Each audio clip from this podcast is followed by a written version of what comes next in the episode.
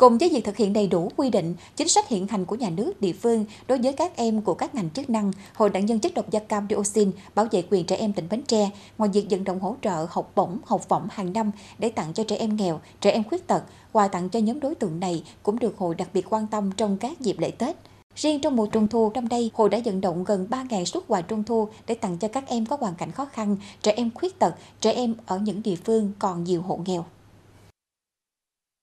Riêng tại huyện Bình Đại, 380 phần quà trung thu đã được Hội nạn nhân chất độc da cam dioxin bảo vệ quyền trẻ em tỉnh Bến Tre tặng cho các em học sinh trường tiểu học Giang Quế Đông. Mỗi phần quà các em được nhận gồm hai chiếc bánh trung thu, lồng đèn cùng một số bánh kẹo khác. Trị giá phần quà tuy không phải là lớn lắm nhưng đã góp phần mang đến cho các bạn nhỏ ở đây niềm vui trong dịp hội trăng rằm. Đây là một việc làm hết sức là ý nghĩa đối với các em học sinh của nhà trường. Đó là cái sự quan tâm rất lớn của những quý mạnh thường quân đã dành những cái tình cảm yêu thương cũng như là những cái à, nghĩa cử cao đẹp dành cho các em học sinh của nhà trường.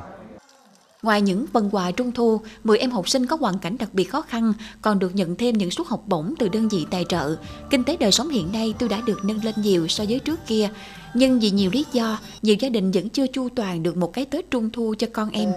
Đặc biệt hơn là đối với những trẻ em mồ côi, đây cũng chính là lý do mà nhiều năm qua, chương trình Trung thu yêu thương luôn được Hội nạn nhân chất độc da cam dioxin bảo vệ quyền trẻ em tỉnh Bến Tre duy trì. Mùa Trung thu năm nay thì chúng tôi cũng ờ, tiếp tục vận động ờ, các tổ chức cá nhân tài trợ bánh, lồng đèn, ờ, đèn cầy, rồi quà để cho các em ở vùng sâu vùng xa có được cái Tết Trung thu vui vẻ thì à, chúng tôi chú ý nhất là các cái điểm trường ở vùng sâu vùng xa. À, kết hợp thì à, cũng có thể là trao thêm học bổng học phẩm cho các em có hoàn cảnh khó khăn